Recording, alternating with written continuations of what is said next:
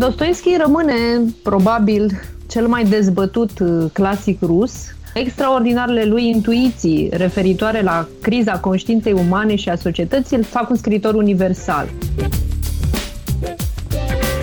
Accentuează foarte mult niște trăiri emoționale, până acolo încât poți să distingi cu claritate ceea ce, în mod normal, în viața obișnuită, noi trăim ca un amestec amorf și complex de emoție. Și asta aduce claritate și un fel de oglindă în care poți să te regăsești. Dostoievski poate fi considerat într-adevăr un scriitor foarte modern. Păi până la el literatura, nu discutăm numai de literatura rusă, dar și celelalte literaturi, nu aveau curajul de a pune așa de tranșant problemele.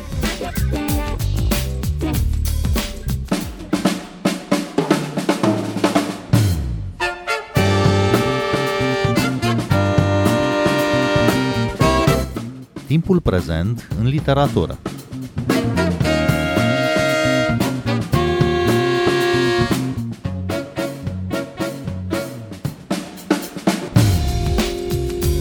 De ce este Dostoievski actual? Cum citim astăzi literatura sa, frescă a unui secol XIX marcat de tensiuni sociale majore? Ce ne spune el despre lumea în care trăim? Bine v-am găsit, eu sunt Adela Greceanu și invitatele mele sunt Camelia Dinu, conferențiar universitar la Facultatea de Limbi și Literaturi Străine, Departamentul Rusă și Slavă, în cadrul Universității din București, coordonatoare a volumului Recitindu-l pe Dostoievski, 200 de ani de la naștere, apărut la editura Litera, Antoaneta Olteanu, traducătoare și profesor universitar la aceeași facultate, și psihologul Zenobia Niculiță. Le-am invitat pe aceste trei doamne să vorbim despre literatura lui Dostoievski, pornind de la volumul amintit, un volum la care au colaborat 24 de oameni de cultură din diferite domenii: literatură, teatru, film, teologie, psihologie. Și pentru început v-aș întreba, Camelia Dinu, de ce vi s-a părut important să aveți aceste perspective diverse în volumul pe care l-ați coordonat?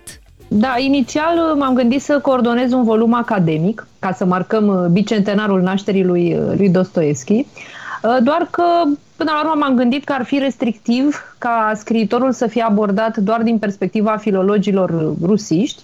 Și mi-am dat seama că sunt curioasă și odată cu mine sper că și cititorii vor fi acum când avem volumul, să aflu părerea despre Dostoievski și a unor specialiști din domenii variate.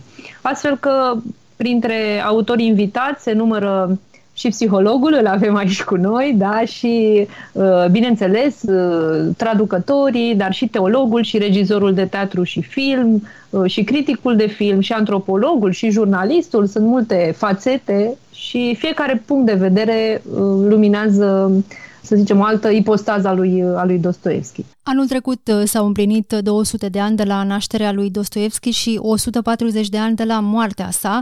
Știm cu toții că este unul dintre marii scriitori ruși, unul dintre cei care au explorat în scris temele secolului în care a trăit, secolul al XIX-lea, un secol profund marcat de mișcări, de tensiuni, de conflicte care au și schimbat ulterior ordinea socială. Dar cum îl citim azi pe Dostoievski? E nevoie oare să cunoaștem contextul istoric în care a apărut literatura lui, Camelia Dinu? Da, Dostoievski rămâne probabil cel mai dezbătut clasic rus și cred că e actualizat diferit în epoci diferite și în țări diferite. Dincolo de profilul lui de scriitor rus, extraordinarele lui intuiții referitoare la criza conștiinței umane și a societății îl fac un scriitor universal.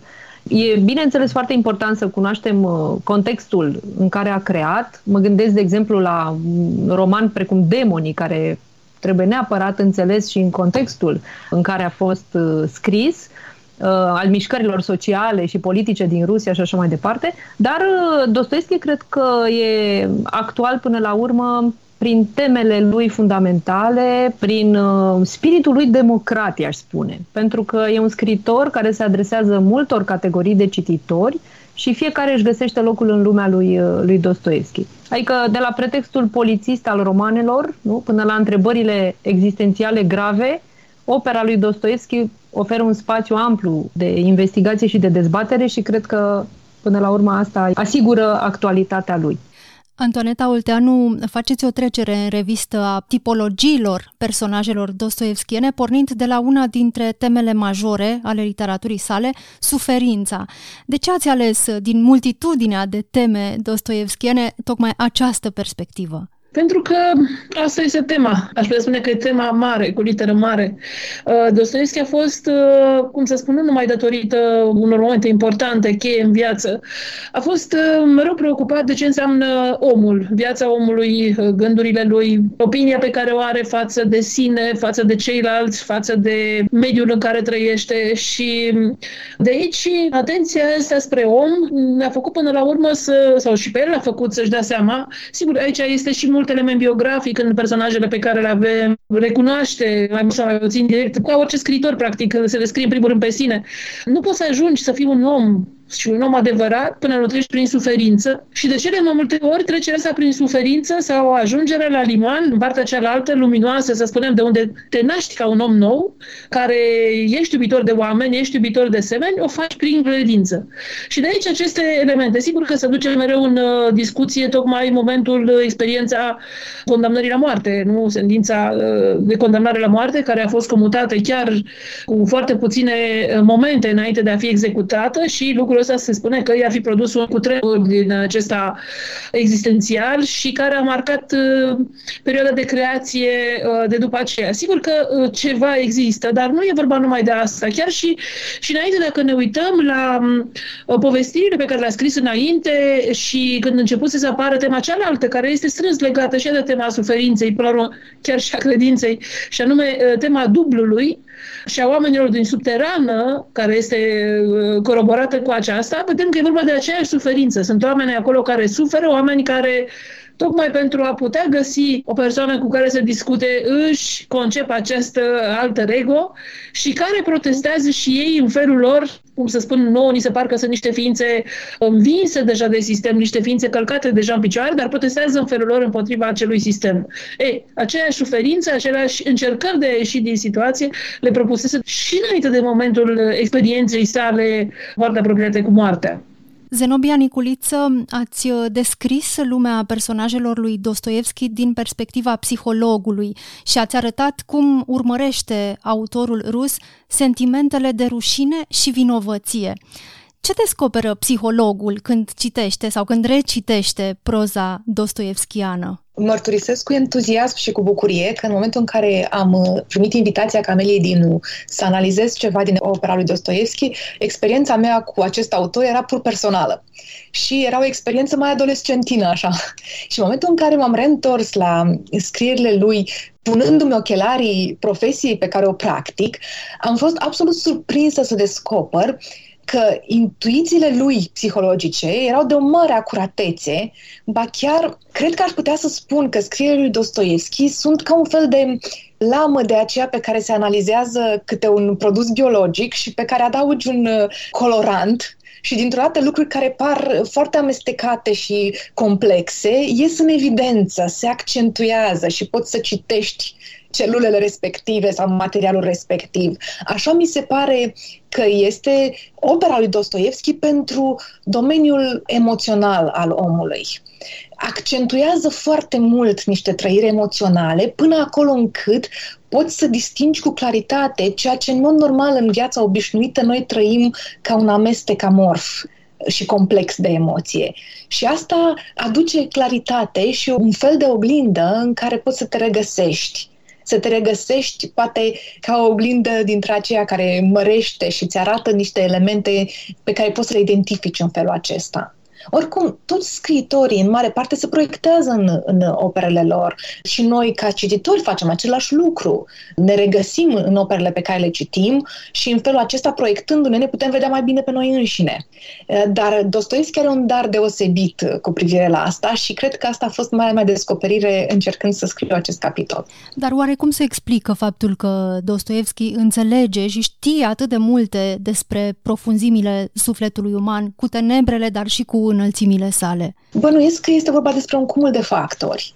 unii congenitali, unii care țin pur și simplu de personalitatea lui și de felul în care s-a născut cu anumite predispoziții. Unii dintre noi suntem mai introspecți decât alții, suntem mai introverți, suntem oricum mai orientați spre lumea dinăuntru. Pe lângă aceasta, să menționăm și un factor care ține de tema pe care menționase mai devreme doamna Olteanu, legată de suferință, pentru că în momentul în care emoțiile sunt atât de intense încât produc suferință, asta este durerea emoțională. Emoții atât de complexe și de intense încât ajung să nu mai fie atât de clar delimitate, ci sunt trăite ca durere și suferință. Și în momentul în care se întâmplă asta, orice persoană are nevoie să se reîntoarcă spre sine și să înțeleagă ce îi se întâmplă. Și probabil că eforturile acestea l-au adus într-o zonă în care, chiar dacă poate nu deținea conceptele pe care psihologia l-a definit mai târziu, intuiția lui le-a așezat foarte bine și a ajuns la un nivel de cunoaștere care apoi a permis să proiecteze lucrurile astea în scrierile lui. Apropo de oglinda despre care vorbește psihologul Zenobia Niculiță, oglinda pe care o pune Dostoievski în fața cititorului, Camelia Dinu, vorbiți în textul dumneavoastră despre un efect al complicității care se răsfrânge asupra cititorului. Oare de ce? De ce ne marchează proza lui Dostoievski, Camelia Dinu? Chiar după ce am încheiat editarea volumului, am citit un interviu al unui filolog rus, Pavel Fokin, dat spre sfârșitul lui 2021, și el spune că îl recitim pe Dostoievski pentru că pur și simplu de fiecare dată intrăm pe teritoriul autocunoașterii. Și doamna Zenobia Niculița a subliniat ideea asta. Iarăși, Nicolae Berdiai, filozoful rus, îl definește pe Dostoievski ca un mare antropolog și mi se pare foarte corect. Dostoievski a fost și un creator profund religios, după cum știm, susținător al valorilor ortodoxe, dar, pe de altă parte, e un scriitor înfricoșător. E un scriitor, din multe puncte de vedere, incomod, șocant, care explorează laturile astea tenebroase ale sufletului uman și cred că ne atrage faptul că Dostoievski privește direct în haosul ființei. Antoaneta Olteanu, cum vedeți acest efect asupra cititorului? Cum lucrează Dostoievski cu conștiința noastră? Eu cred că la început poate să fie vorba de, o așteptare greșită. Nu toată lumea îl știe pe Dostoievski ca exponentul literaturii de factură psihologică și cui nu-i place, mai ales la nivelul tinerilor, cui nu-i place nu să citească literatură de acest tip, dacă se poate să și psihanalizeze ceva pe acolo, sigur, dacă e vorba de crimă sau eu știu ce situații în care omul este pus în fața unor momente cheie. Numai că dacă mergi mai departe și citești, și cum s-a și spus, trebuie să-l citești de mai multe ori, pentru că de fiecare dată ai surpriză să găsești alte lucruri. Asta și pentru că, într-adevăr, și noi înaintăm în viață și noi aflăm mai multe, știm mai multe și recunoaștem altfel lucrurile, fără îndoială. Dar asta pentru că, într-adevăr, te pune în niște situații chiar șocante, nu? Așa cum spunea Camelia Dinu, chiar șocante, cu care literatura nu ne obișnuia. El ar trebui să fie considerat aici un întemeitor, să spunem așa, de literatură nouă și prin acest fapt, adică felul în care el tratează subiectele, felul în care îi prezintă personajele, cum le dezgolește, sufletește, arătându-le toate, tainițele, toate cotloanele, cu toate gândurile, intențiile ascunse, cu toate lucrurile mai puțin frumoase, mai puțin nobile, să nu uităm aici principiul acesta al nobleței, mândriei, onorei, nu? Este unul fundamental, apare mai la toate personajele. Toate sunt marcate de acest sentiment și tocmai faptul că se întâmplă ceva care le distruge, le lezează practic acest sentiment, le produce acea suferință de care vorbeam. Deci este foarte multă durere, sunt foarte multe lucruri șocante și deci Dostoievski, ca să revin la această idee, poate fi considerat într-adevăr un scriitor foarte modern. Păi până la el, literatura, nu discutăm numai de literatura rusă, dar și celelalte literaturi, nu? Nu aveau curajul de a pune așa de tranșant problemele. Practic, el deja când a apărut pe firmament în Rusia, aș putea spune că era deja cu câteva clase, cu câteva generații scriitoricești mai sus Dostoievski. Practic, a ridicat stacheta foarte mult și nu întâmplător a ridicat-o, dovadă că ea rămâne ridicată în prezent până în zilele noastre și foarte mulți, nu numai cititori, dar chiar și oameni de condei, scriitori, nu, își găsesc sau îl caută sau îl recitesc, pentru că, într-adevăr, la aceste chestiuni pe care le-a ridicat, mai ales cele care sunt legate de sufletul omenesc, de toate dilemele lui și de toate lucrurile ascunse care sunt acolo și de care, în general, ne ferim să le aducem la lumină, acolo fiecare poate afla și poate vedea modele de personaje, să spunem tipologii de personaje, dar și câte ceva din propriile trăiri, din propriile gânduri, din propriile sentimente. Zenobia Niculiță, cum ați ales ce să recitiți din opera lui Dostoievski pentru a scrie textul pentru acest volum de relectură și cum ați identificat aceste teme, rușinea și vinovăția în opera lui? Inițial am fost așa ca un copil flămând, am încercat să citesc cât mai mult, să identific cât mai multe teme și după aceea, citind cu mare plăcere, tema asta mi s-a părut atât de prezentă și atât de relevantă. M-am întâlnit cu ea în diferite romane, încât m-a atras. Poate că a fost și o, să zicem, o întâlnire personală așa cu această temă care e pasionantă pentru că este o emoție complexă și una pe care o trăim cu mare dificultate și pentru că are atât de multe strategii de răspuns și de coping la apariția suferinței produse de rușine, încât este extrem de generoasă. Dar cred că ceea ce m-a atras cel mai tare la această temă este faptul că, prezentându-și personajele cu atât de multă culoare, cu atât de multă accentuare emoțională, încât le duce până aproape de patologic și chiar trece granița uneori, Dostoievski obține și un efect invers, și anume ne ajută să nu ne simțim singuri în propria noastră rușine. Pentru că, în mod obișnuit, rușinea este o emoție care ne face să ne ascundem și să ne retragem. Ne face să ne simțim extrem de izolați în interiorul nostru, acolo unde, dacă ceilalți ar vedea, n-ar mai putea să ne accepte și să ne iubească. Ori, în momentul în care privești scrierile lui Dostoievski cu expunerea lor accentuată, ai senzația ca cititor că nu ești singur în această formă de suferință. Și această camaraderie emoțională este drumul prin care se naște compasiunea, de fapt, și este și drumul spre vindecare. Poate fi terapeutică lectura romanelor lui Dostoievski, Zenobia Niculiță? Probabil că da, dar nu fără ajutor. Bănuiesc că sunt unele momente în viață în care lectura romanelor lui Dostoievski ar putea să fie și deprimantă în aceeași măsură în care este eliberatoare. Însă, în momentul în care există deschidere, să te vezi pe tine ca ființă umană valoroasă și să înțelegi că nu ești singură în ceea ce trăiești, da, orice lectură în care te poți regăsi poate fi valoroasă, dar în special cea lui Dostoievski, tocmai pentru că spre finalul tuturor romanelor apare și ideea aceasta a reconectării cu ceilalți, a confesiunii, a fi ascultat și a fi înțeles. Și în momentul în care găsești aceste sclipiri, ele pot fi eliberatoare.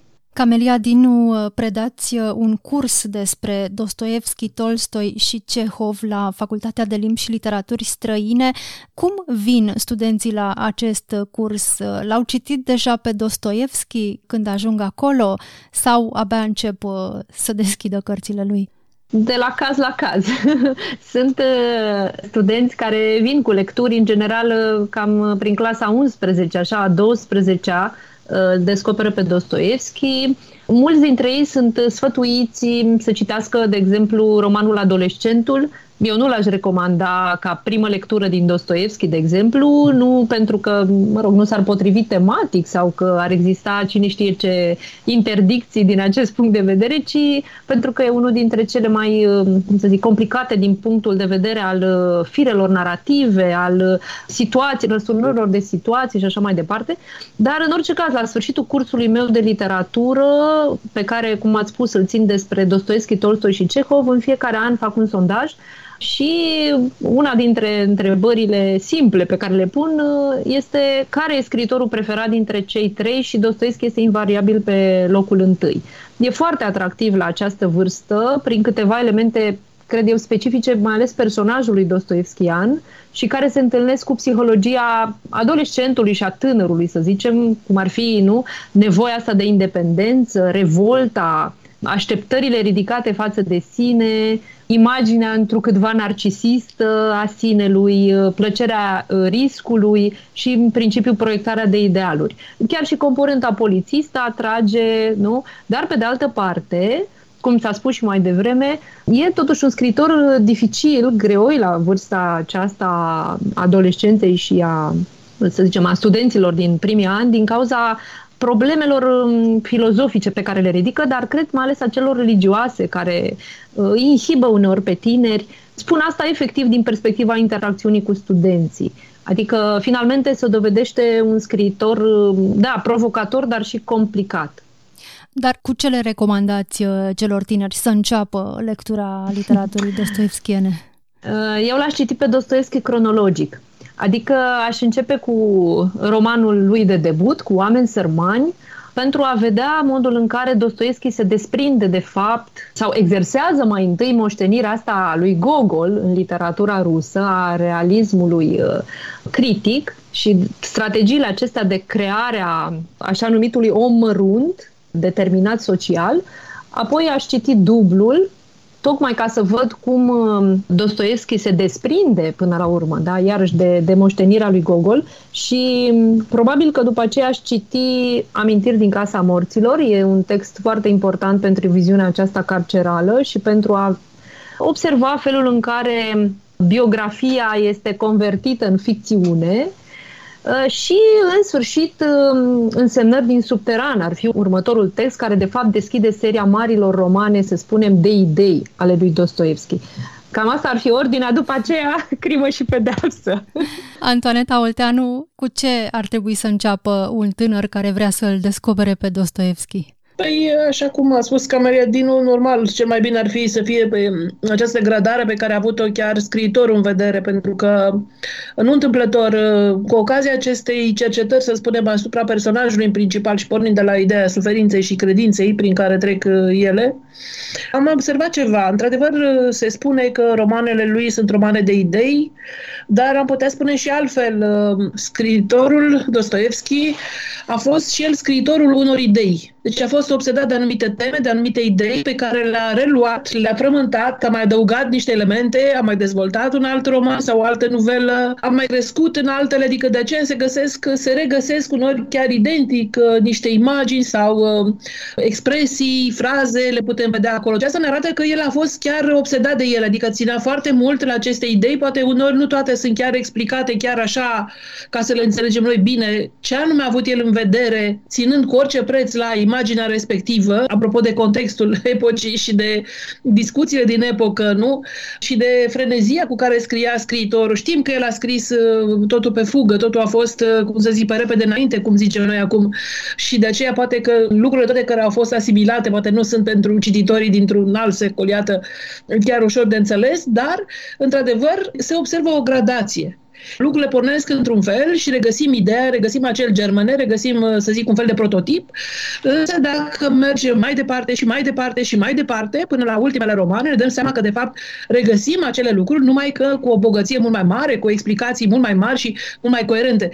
Deci, practic, în cazul acesta am putea spune că, într-adevăr, principiul cronologic este unul foarte bun. Să-l luăm pe Dostoievski așa, încetul cu încetul, de la tinerețea lui, care, de fapt, e o maturitate foarte mare, și pentru a ajunge și să ne fie și nouă mai ușor, și lor, mai ales celor mai tineri, mai ușor să înțeleagă și să simtă o plăcere în lectura cărților.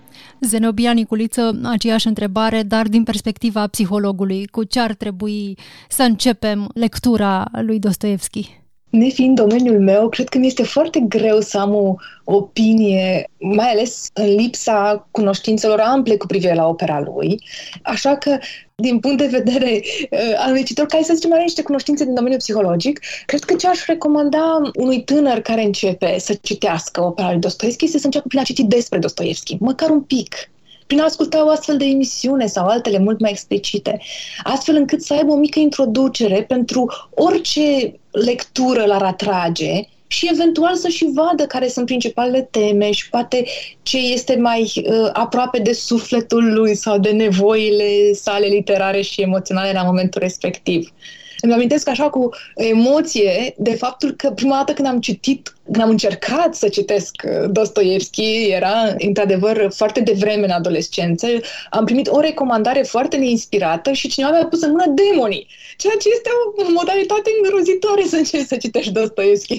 Drept urmare, cred că mi-ar fi fost de mare folos să fi avut o introducere contextuală și poate și un pic istorică și un pic literară. În ideea asta mă apropii foarte mult de conceptul de mentor. Un mentor al lecturii lui Dostoievski probabil că e necesar pentru mulți dintre adolescenți. În orice caz, acest volum, recitindu-l pe Dostoievski, 200 de ani de la naștere, a apărut recent la Litera, este o foarte bună introducere în universul dostoievskian și din, iată, foarte multe perspective. Camelia Dinu, Antoaneta Olteanu, Zenobia Niculiță, vă mulțumesc tare mult pentru această discuție și invit pe ascultătorii noștri să caute volumul Recitindu-l pe Dostoievski. Eu sunt Adela Greceanu, cu bine, pe curând!